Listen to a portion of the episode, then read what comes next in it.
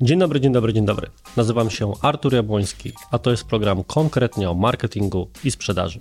Jestem konsultantem, edukatorem i właścicielem firmy konsultingowej oraz agencji marketingowej Digitalk. Pomagamy firmom sprzedawać więcej, promować się lepiej oraz poukładać swoje organizacje. W programie raz na tydzień dzielę się wiedzą i doświadczeniem na temat prowadzenia i promowania biznesu, zwiększania sprzedaży i skutecznego marketingu, bazując na przykładach z własnej codziennej pracy, projektach mojego zespołu, a czasami również zaproszonych gości. Jeżeli chcesz rozwinąć swoją firmę, wdrażając skuteczne i konkretne działania marketingowe i sprzedażowe, ten program jest dla Ciebie.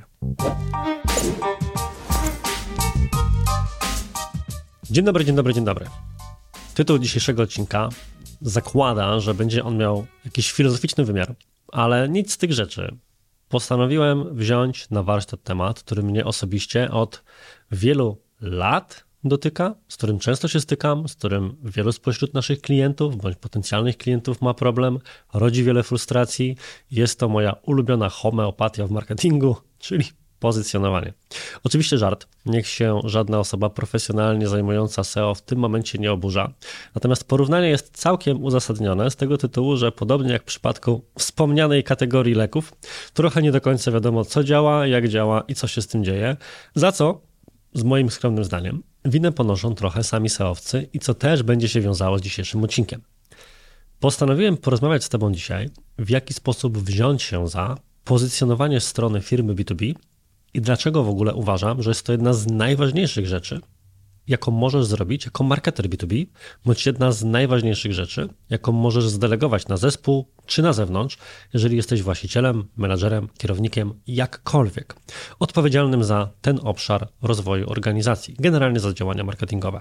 Gdybym miał się tak w ogóle cofnąć do początków swojej kariery w marketingu, to musiałbym powiedzieć, że najpierwszą rzeczą, którą robiłem, było pisanie tekstów pozycjonerskich, tak zwanych precli. To były w ogóle śmieszne czasy, ponieważ dostawało się wtedy zlecenia płatne za jakieś 2 zł za 1000 znaków. Przedinflacyjnie nie było to jeszcze aż takie złe pieniądze.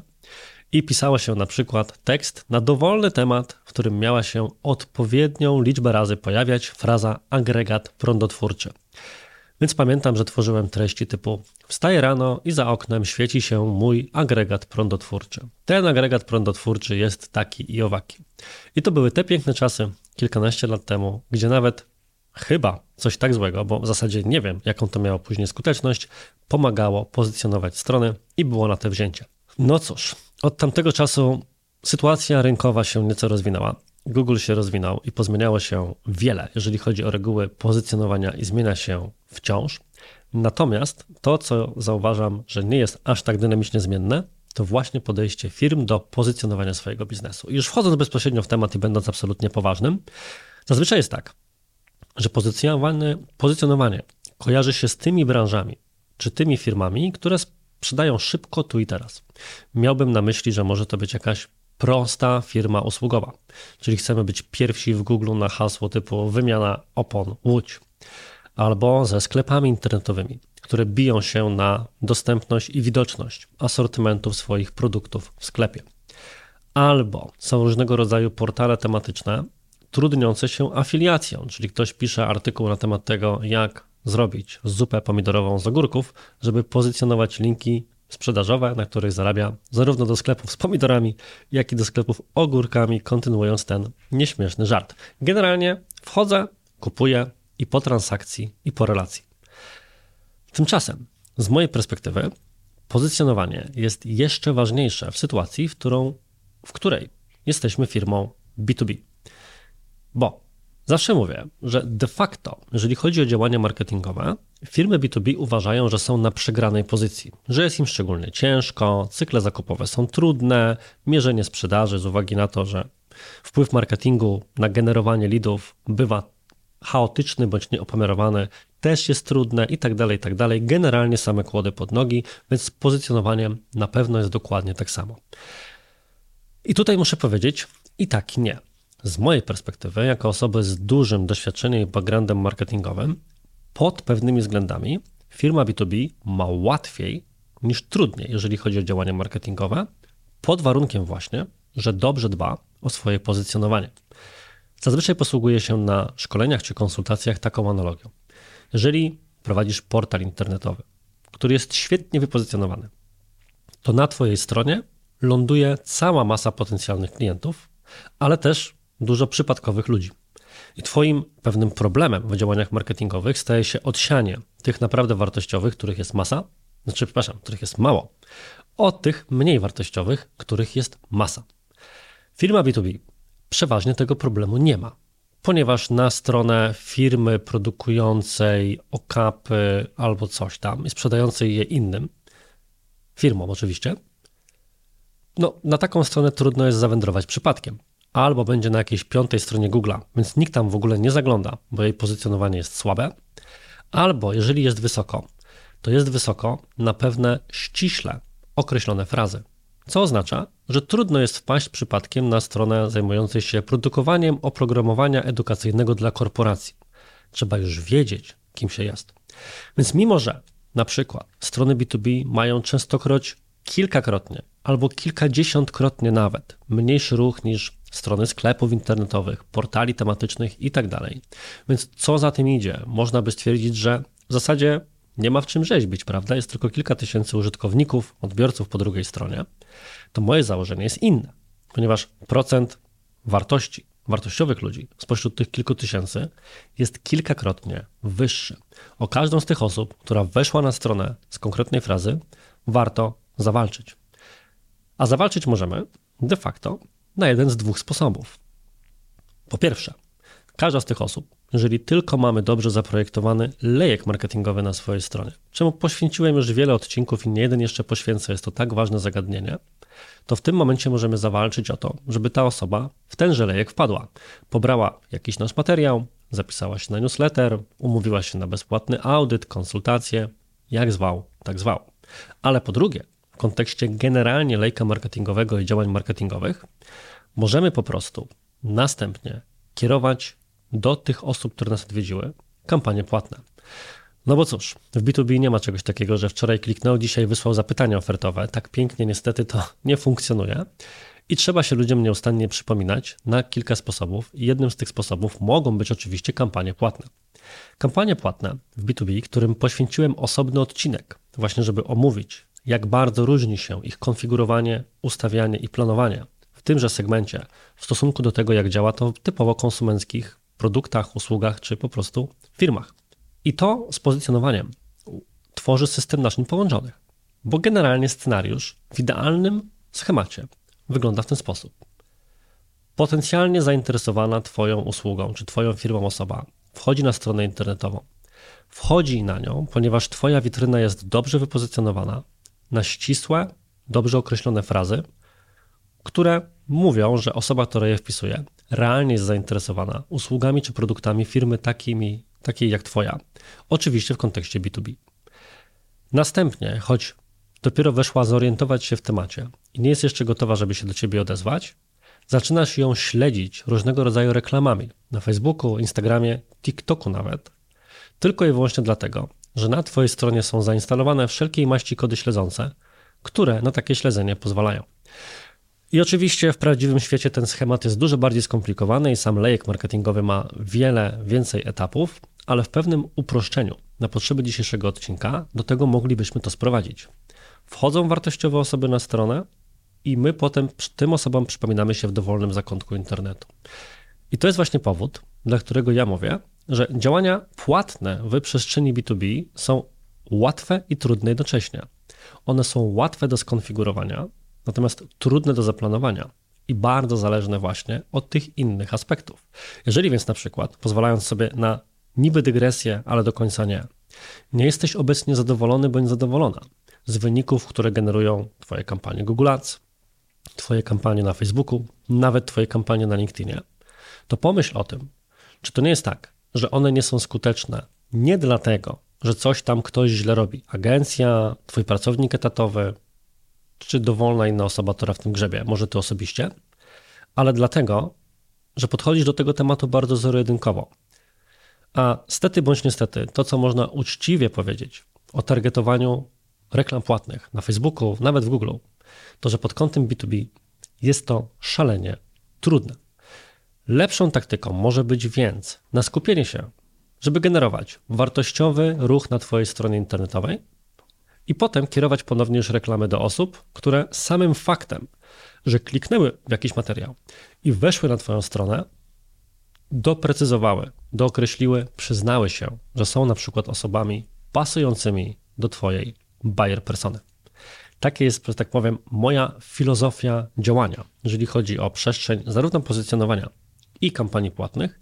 I to jest ten powód, dla którego ja uważam, że SEO, czyli generalnie właśnie pozycjonowanie strony w wynikach organicznych, tak zwanych bezpłatnych, jest jedną z najważniejszych rzeczy, którą marketer B2B czy firma B2B musi zaadresować, zaopiekować się nią, po prostu, żeby ten biznes rósł.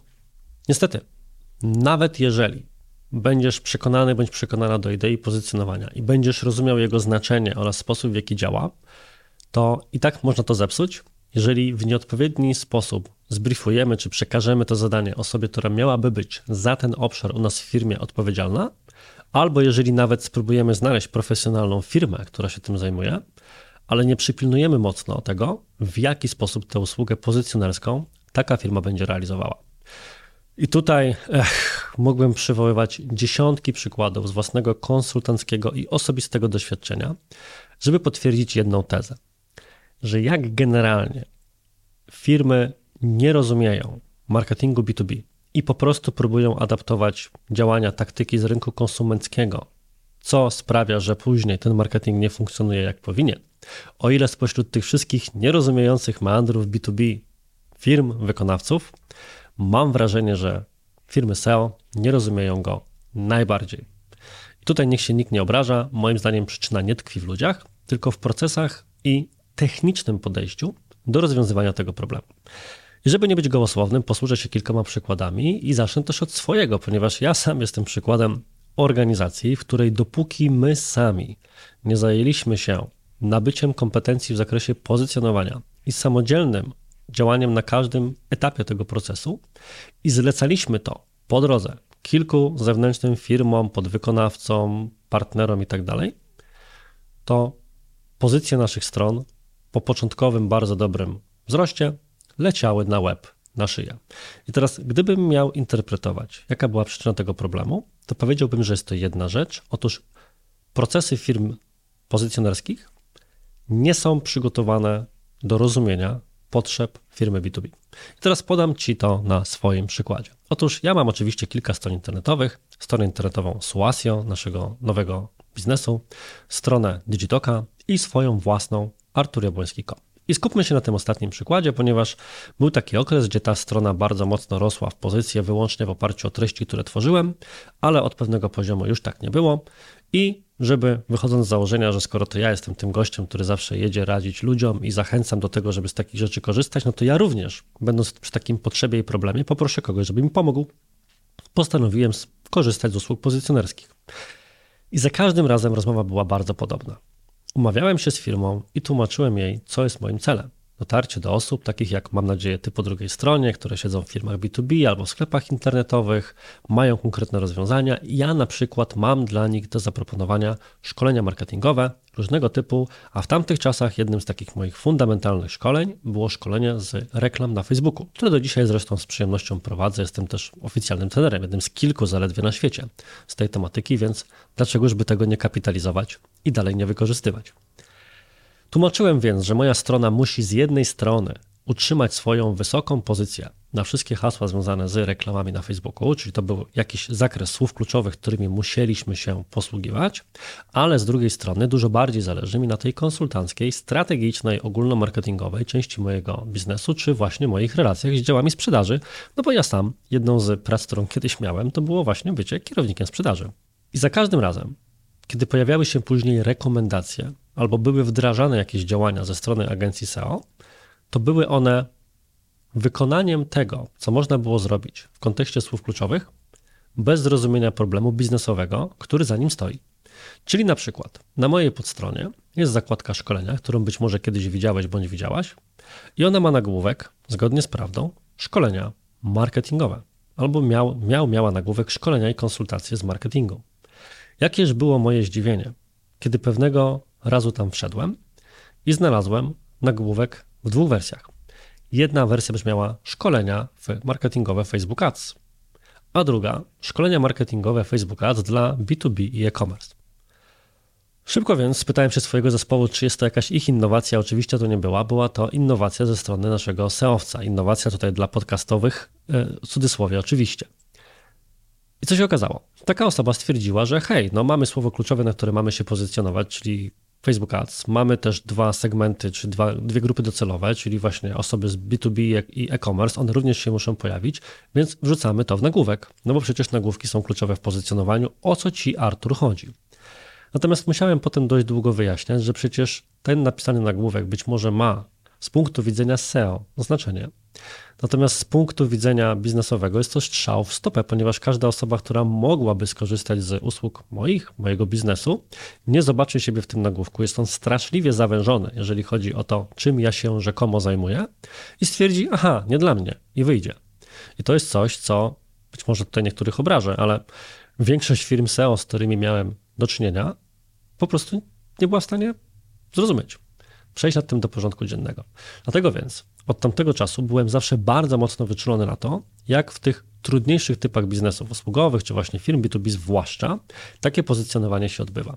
I pół biedy, gdybym był w stanie posłużyć się takim tylko jednym własnym dowodem anegdotycznym na udowodnienie tej tezy, niestety tych dowodów i przykładów mam więcej.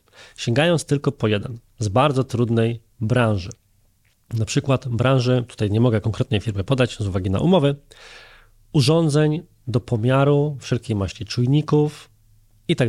Czyli mamy typową firmę producencką sprzedającą urządzenia do pomiaru, czujniki, zabezpieczenia innego rodzaju firmom. Firma zdecydowała się w ramach działań marketingu B2B właśnie również na działania pozycjonerskie, rozumiejąc, jak ważne jest to, żeby strona była dobrze wypozycjonowana w internecie Cieszyła się z przychodzących raportów, rosnącego ruchu na stronie, natomiast to, czym się nie cieszyła, to większą liczbą leadów, które byłyby następstwem tegoż rosnącego ruchu. W tej sytuacji pojawiłem się ja jako konsultant i oczywiście, jak to zwykle bywa w takich sytuacjach, poprosiłem o dostęp do wszelkiej maści raportów, całą historię projektu, żeby się zapoznać, kto jakie miał cele na początku, jakie były założenia projektowe, jak one zostały przełożone na projekt i co finalnie miało się stać. Czyli taka typowa konsultancka praca wchodzi z boku i się przygląda, żeby zrozumieć sytuację i być w stanie ocenić, czy sprawy idą w dobrym kierunku, albo może nie wiem, definicje projektu były złe. Wyszła niestety bardzo typowa sytuacja, którą od tej pory widziałem wielokrotnie. Otóż firma pozycjonerska przyjrzała się stronie tejże firmy i zobaczyła oczywiście, że na tejże stronie, jak w każdym tego typu biznesie, był różnego rodzaju katalog produktów, a w ramach tego katalogu cała masa poszczególnych urządzeń. Czujnik taki, czujnik owaki, czujnik X, czujnik Y. Następnie sprawdziła sobie pewnie w różnego rodzaju dostępnych do tego narzędziach, w jaki sposób ludzie tego wyszukują, no i wyszło na przykład czujnik X, jak zainstalować, czujnik X, jak działa, czujnik X, modele, tego typu hasła. A następnie zaczęła tworzyć dla mojego wówczas już klienta treści dokładnie tego typu. I jeżeli chcesz wiedzieć, gdzie tkwił błąd w tym założeniu, to musimy się cofnąć do tego zdania, w którym, jeżeli dobrze pamiętam coś, co powiedziałem pewnie jakąś minutę temu, to powiedziałem coś w stylu, że firma się skupiła na tym, co ludzie wyszukują. I co się okazało, bo celowo muszę niestety mówić dość ogólnie, bo akurat w tym projekcie nie mogę personaliów podać, że był bardzo duży przypływ osób na stronie internetowej, ale byli to po prostu studenci albo różnej maści specjaliści, kontrolerzy, którzy szukali parametrów technicznych tychże urządzeń i tak dalej, ale bynajmniej nie były to osoby z firm, które były potencjalnymi klientami tegoż klienta. Więc cały nowo zdobyty ruch był ruchem dla uproszczenia, nazwijmy to B2C. Dokładnie tak samo widziałem to w wielu innych firmach producenckich. Kiedyś pracowałem z firmą, która zajmowała się tworzeniem różnego rodzaju, produkcją różnego rodzaju rur i tym podobnych rzeczy. I grupą docelową do tegoż biznesu byli na przykład instalatorzy. Instalatorzy, którzy później po prostu dobierali do projektów konkretne orurowanie, czy jakkolwiek to, jakkolwiek to nazwać. I tutaj również natworzono treści na stronę, które tak naprawdę były dla potencjalnych klientów zaniepokojonych tym, że coś może im tam stukać, albo jak coś sprawdzić, czy co wybrać, albo co zasugerować komuś, kto na etapie projektu to doradza, zamiast skupić się właśnie na wartościowych odbiorcach, którzy byliby po stronie firmowej. I tu pojawia się więc główny problem z tworzeniem SEO dla B2B, czyli umiejętność znalezienia takich słów kluczowych i takich towarzyszących im tematom treści, które jednocześnie będą dawały szansę na jakiś stopień wzrostu wyszukiwalności, jednocześnie będą budowały pozycję witryny, ale jednocześnie będą w pewien sposób ekskluzywne, czyli będą wykluczać tylko te osoby, które budowałyby największy wolumen, bo takich jest najwięcej, ale są zainteresowane danym produktem jako konsument końcowy, a nie jako firma, która ma do ciebie jako do producenta czy dostawcy jakiegoś rozwiązania, po tę rzecz się zgłosić. No i co? No i to jest kurde szalenie trudne. Dlatego właśnie firmy SEO nie są w stanie to zrobić. Bo bardzo często, i to, to w ogóle problem marketingu B2B jako takiego, brakuje tego strategicznego podejścia i głębszego zrozumienia tego, co może się stać, o którym rozmawiamy teraz. Bo jaki był tego efekt? Efekt był nie tylko pozycjonerski. Efekt był taki, że wszystkie kampanie płatne realizowane przez tę firmę zamiast trafiać wyłącznie do tych z punktu wyjścia dobrych ludzi, o których mówiliśmy sobie na samym początku, zaczęły trafiać również do szeregu mniej lub bardziej przypadkowych studentów bądź osób, które trafiły na stronę firmy z zupełnie inną motywacją niż poszukiwanie producenta tychże czujników i urządzeń pomiarowych. Co to więc dla nas oznacza, jednocześnie przychodząc do pewnego rodzaju konkluzji? Otóż, obojętnie od tego, niezależnie od tego, czy realizujesz działania SEO wewnętrznymi siłami swojego zespołu, czy zewnętrznymi, musisz po pierwsze dobrze zrozumieć, przynajmniej na ogólnym poziomie, co składa się na działania pozycjonerskie. Chodzi o to, żeby wiedzieć, czym jest linkowanie, dlaczego trzeba kupować linki, na czym polega tworzenie treści, które pozycjonują i jak one powinny wyglądać, i przede wszystkim, jak się dobiera i, jeszcze ważniejsze, jak się ocenia słowa kluczowe, na które chcemy swój biznes pozycjonować. Po drugie, zrozumieć ten łańcuch zależności między kampaniami płatnymi, pozyskiwaniem newsletterów, zapisów na różnego rodzaju Twoje działania i szeregu innych rzeczy, jak to wiąże się właśnie z pozycjonowaniem. A po trzecie, co właśnie zrobić, żeby uniknąć poprzez paradoksalnie dobre pozycjonowanie przyciąganie na swoją stronę niewłaściwych odbiorców. I tak jak powiedziałem, to nieraz nie jest łatwe, ale jest kluczowa. Jeżeli chcesz, żeby Twoje działania SEO nie tylko sprawiały, że na stronę będą wchodziły większe liczby ludzi, będziemy się po prostu cieszyli z rosnących słupków, ale żeby faktycznie ten nowo pozyskany ruch na stronie przekładał się również na potencjalne zapytania ofertowe i w rezultacie klientów. Czego Ci oczywiście bardzo mocno życzę. I jeżeli chodzi o dziś i o ten odcinek, to wszystko. Mam nadzieję, że ten półfilozoficzny, a półpraktyczny, mam nadzieję, wywód był dla Ciebie interesujący.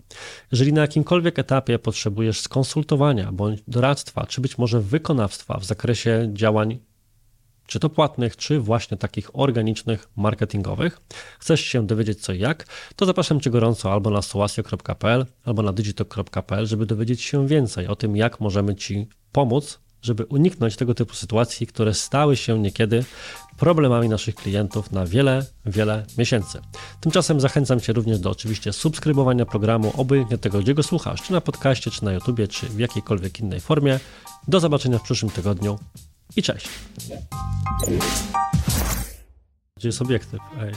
Tu, na tej wysokości. No, dobra, to jest czerwona lampka. Okej, okay, no tam. Dobra, dobra, dobra. A będziesz tak świecił tą komorą? Nie.